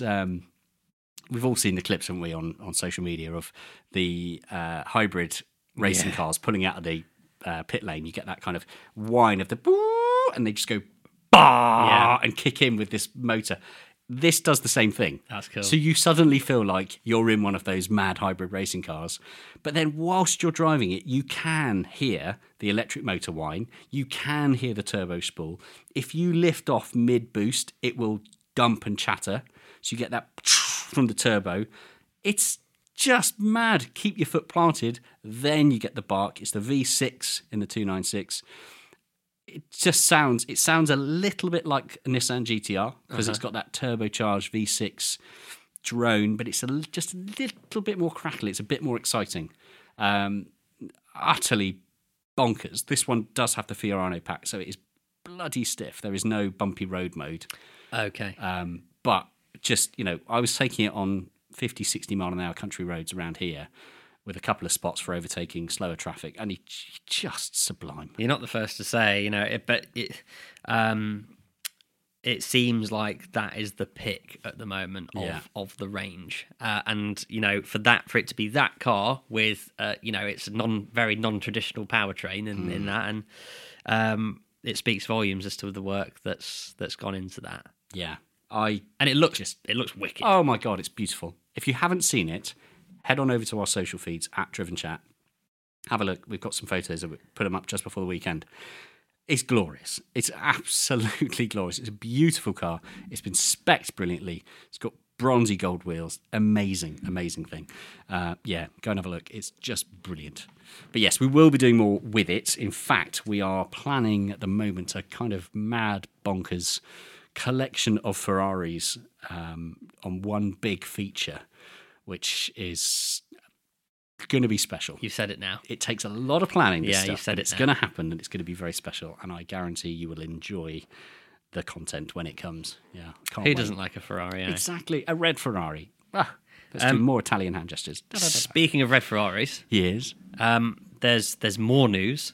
Ah, yes, I know what you want to talk about. Is it the Ferrari GT3 at the N24? Yeah, it is. Yeah. So it was the Nürburgring 24 hours, hour race only last weekend. Yep. And it was a Ferrari 296 GT3, which is a very brand spanking new GT3 car that absolutely put the shoes to everybody else, it would seem. Yeah. And congratulations to our very own British racing driver, David Prittard, who was driving it and drove it across the line. Yeah. That's very cool. I don't know David really at all, but he's been one of these racing drivers that really doesn't come from anything. Yeah, and he's just worked bloody hard. Yeah, and now he's got himself a seat. It's really cool. In a Ferrari. I sort of do know David, and there have been a few times where I've been over for the Nürburgring 24 Hour or VLN races, and he's been there, and he's always usually driving a BMW product. Yes. So for him to now be in a Ferrari product, I mean, it's one of those accolades, isn't it, as a racing driver? You're a racing driver. When somebody phones up and says, "Do you want to race in this Ferrari?" It's kind of like, yeah, you feel like you've made it. Yeah, of course I do.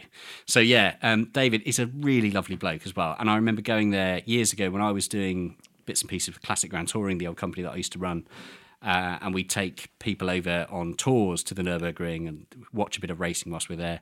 And I'd send him like a message on Instagram and say, "Look, I've got a group of 6 people. We're doing a walk down the garages. Are you around to show us the car?" And he always would. Just such a lovely guy. Just a real bloke. A nice bloke. As you say. So, yeah, well done, David. Some numbers behind that, just for a moment. It was the 51st race of the Nürburgring 24 hours. They smashed the lap record, not the lap time, but the lap record, with 162 laps in 24 hours. That is some good going. That's unreal. Having spent, I'm sure I've spoken about this before, I've spent an awful amount of time at the Nordschleife in my previous role, and it is absolutely brutal. It's unforgiving, not forgetting the fact that I've only been there in a test capacity. These guys are racing, and they're racing against not only GT3 cars, but they're racing against cars that are in entirely different classes, slower classes, and they're basically like moving chicanes. Yeah. If you watch just one lap, if you find it on board somewhere of either the Fricadelli car, whoever, doing a lap, it is 95% traffic management, and then obviously trying to keep the guy behind you. It's and that's if you're watching it in the daytime. Watch the nighttime segments. Nuts. Where it's just headlights. The track is not lit other than by the headlights of the cars. And yeah, as you say, the rate of those cars, and if you do catch up with one of those back markers who are going probably 30, 40% slower than you are. The closing speeds are nuts. Oh my God, it's just ridiculous. I just think, you know, hats off to them. And actually you can see the work that's gone into the car as well, because I think at one point they had to do quite a significant change on the rear of the car, and it's all completely modular. So it was just like straight in, couple of clips, whole rear end comes off, bang, new one back on. Yeah. You know, it's a proper thing. So I can see that GT3 car in the future really being the one. Yeah. No, I'd imagine when balance of performance BOP comes in, it'll get turned down a bit. But at the moment, it's fast as hell. Yeah, yeah. There's the other big exciting race on the horizon is, of course, 24 Hours of Le Mans, which is coming up. Of course, Ferrari coming back as a factory competitor for the first time in 50-odd years, whatever it is. That's going to be a spectacle as well. If that GT3 296 is already doing that, you can only imagine how good the Le Mans car is going to be. It's going to be awesome. It's going to be incredible. Seriously, for anyone that's listening to this, go and watch some portions of the N24 and some onboards, because it will just blow you away. It doesn't look real. No, it doesn't even look real. Yeah, it's like sped up footage. Yeah, it's really seriously impressive. So hats off to those guys. I have some news. Oh my gosh! Yeah. I don't know if people know, the listeners, but my other business is we have a tracking car. We hire out the camera car to various productions. We also have our own production company, but the tracking car for the longest time has been built on a BMW M5. Yes, the legendary BMW M5. The most brilliant car you could possibly ever use as a tracking car. You're going to absolutely break my heart and tell me you've sold it. Yeah. You have, actually. It's going. What? Yeah. So, the M5, this is not my M5, I should add. Yeah. Obviously, because mine's an E39. Yes. And it would not be a good tracking car. It just wouldn't, because the brakes would just fall to bits. Yeah, something else would break. No. So it's an F10? F10. Yeah. So it's the turbo V8 one. Yeah. Fantastic car. Fabulous car. It's been brilliant for many years. It's done a bunch of miles, but it's time to go. Oh, no. I know. So you must be replacing it with a new M5. Right? No. Oh, right. We've I don't know how to say this. We've got a Mercedes. Right. Yeah. It's a good one though. An AMG. Yeah. Yeah, it's from a Falterback. Go on. It's an E63S. Ah, right. So it's not just an Merc. Yeah, they're pretty good. Yeah. So it's a big old wagon, which is very important for a tracking vehicle, because you have obviously driver in driver's seat, camera operator in passenger seat and DOP. Yeah. Someone pulling focus in the back. So you need space, and there's a bunch of equipment. Yeah. But you also need something that's quick and plenty of torque, and as it happens, these are four-wheel drive as well. Yes, they are. Yeah. So they are, pardon my terminology, bastard quick. They are frighteningly fast. Yeah. So that's on its way. The tracking car will now become that, and the BMW M5 will be no more. What are you going to do with it? Sell it? Yeah, it's going. Yeah. Has it been sold? No, it's not been sold. We'll have a discussion after this.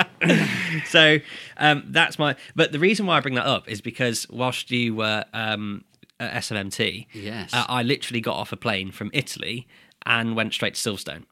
Ah. Yeah. So this was for the Pirelli Experience Day. Yes. Which I hadn't been to before. But Pirelli, wow. Another one of these events on the calendar that comes up. And it tends to bypass me, because I'm like, oh, God, what's that? Looks amazing. So what is this day? So I hadn't been there before. But what it is essentially Pirelli invite a bunch of guests along to... talk about Pirelli and show their products off. So you could turn up, as many people did, in their cars, their own road cars. Quite a few Porsche GT4 cars, Cayman GT4, I should add, road cars. And they might turn up on Michelins or something like that, or Michelin. And what they will do is wheel your car in, bang some Pirellis on, and say, go and have a go on them for a bit, basically. Wow. Yeah. And that's it. You turn up, you get treated to a DJ who just it was a crazy day. There's a DJ on. There was ice cream being served all day. There was a barista. Like I say, Pirelli. Wow, you put on a fantastic event. I wasn't there and invited as a guest. I was actually part of the production crew because I was driving the tracking car. But of course, I sampled many a gelato. But yeah, there was a lot of there was no journalists there at all. It was just literally just guests and whatnot who would turn up and have a go on the tyres, whether they go, oh, maybe I'm interested in a Trofeo R or this, that, and the other, and they just went and banged a set on, and they went and did some laps of the GB circuit all day, which amazing. I thought was quite a good day, really. And was there was an F1 car there? Oh God, yeah. Yeah, so I'm going to try and get a video sorted for this because it's quite silly, really. So we did a shot basically where the F1 car pulled out of the garage and then would go down the pit lane and obviously join the circuit. Mm-hmm. So an F1 car, it was one of the V8s. It was a Red Bull. Oh. Yes. So it sounded ridiculous. It's like a 2012-13 car. I assume so. Yeah, like deafeningly loud. Awesome thing. The car pulls out and it goes bang straight up to its pit limiter, which is like 60 kilometers an hour, something like that. They don't mess around. Like as soon as they pull out the garage, it's just like bang straight up to the pit limiter, and it's just like you can't believe what's happening. It's like this sense of theater and noise and just chaos. You just think what you feel like something really bad's going to happen, but it's not. It's just this car making so much noise. The whole everywhere else just goes silent. Yeah, we couldn't have a conversation, talk to each other whilst that car's going past because it's just so loud. Yeah. So the shot was the car pulls out of the garage down the pit lane, and me in the tracking car catches up to the back of it and tracks it down the pit lane. That took some stern acceleration from me just to keep up with it and then obviously match the speed. And then as we pull in behind the car for it to join the circuit, he just does this, like pit limiter off, huge burnout out of the pit lane like this, and obviously just erupts into a load of noise at God knows how many RPM. Wow. And I'll have to find the video. We happen to have a 360 camera inside the car at the time, so we get the shot, pull in behind, and then I stop, and all of us in the car operating the cameras just went, "Oh my God!" Like, what just happened?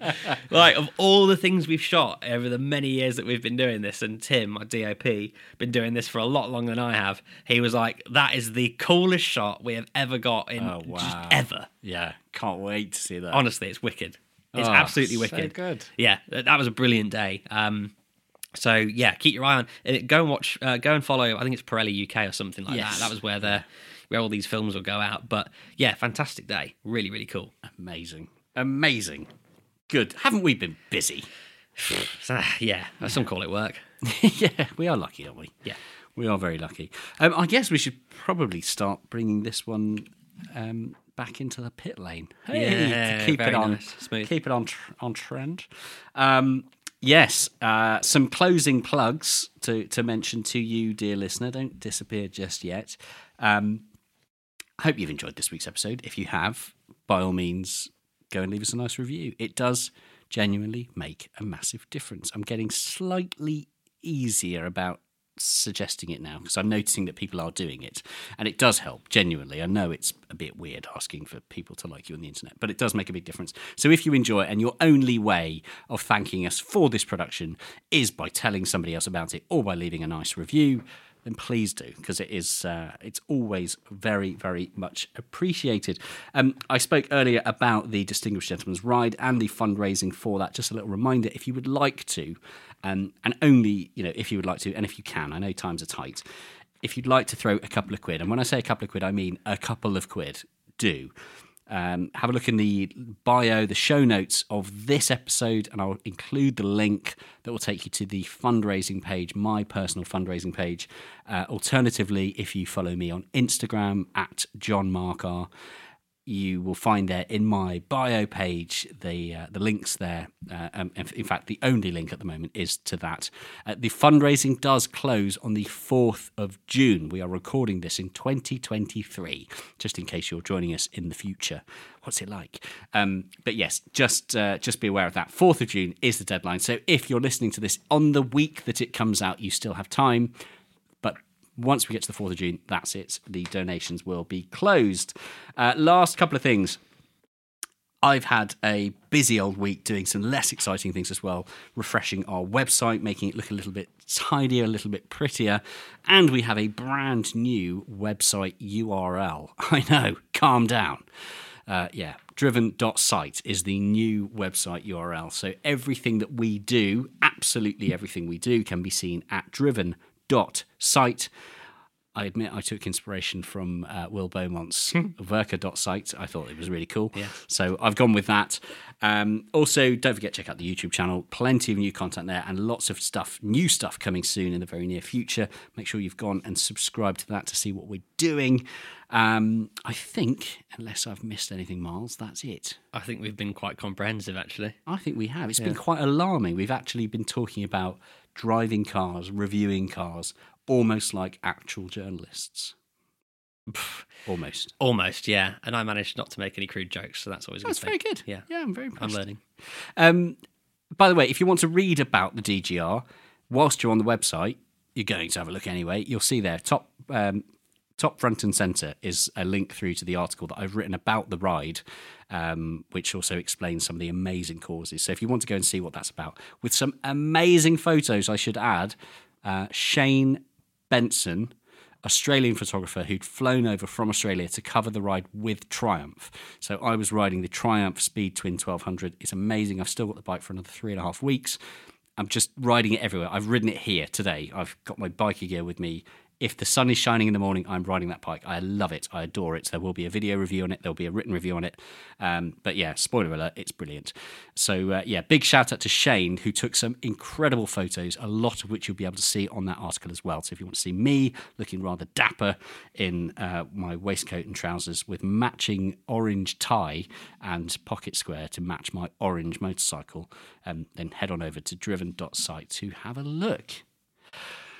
God, I've said a lot of words.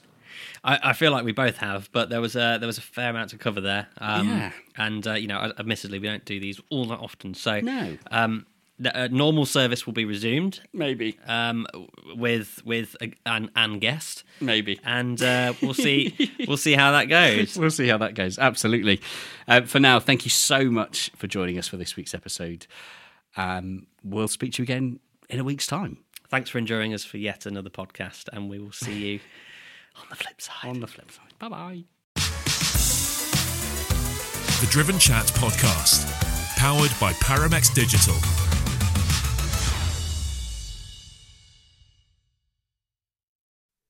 Oh, wow. You've made it to the end. The very end. And it's John Marcar here again, reminding you that this podcast, the Driven Chat Podcast, has now run its course and has come to an end. To find the new format, search the Driven Podcast in your preferred podcast app or head on over to the website driven.site to find some quick and easy links through to the new episodes in the new formats on your preferred apps.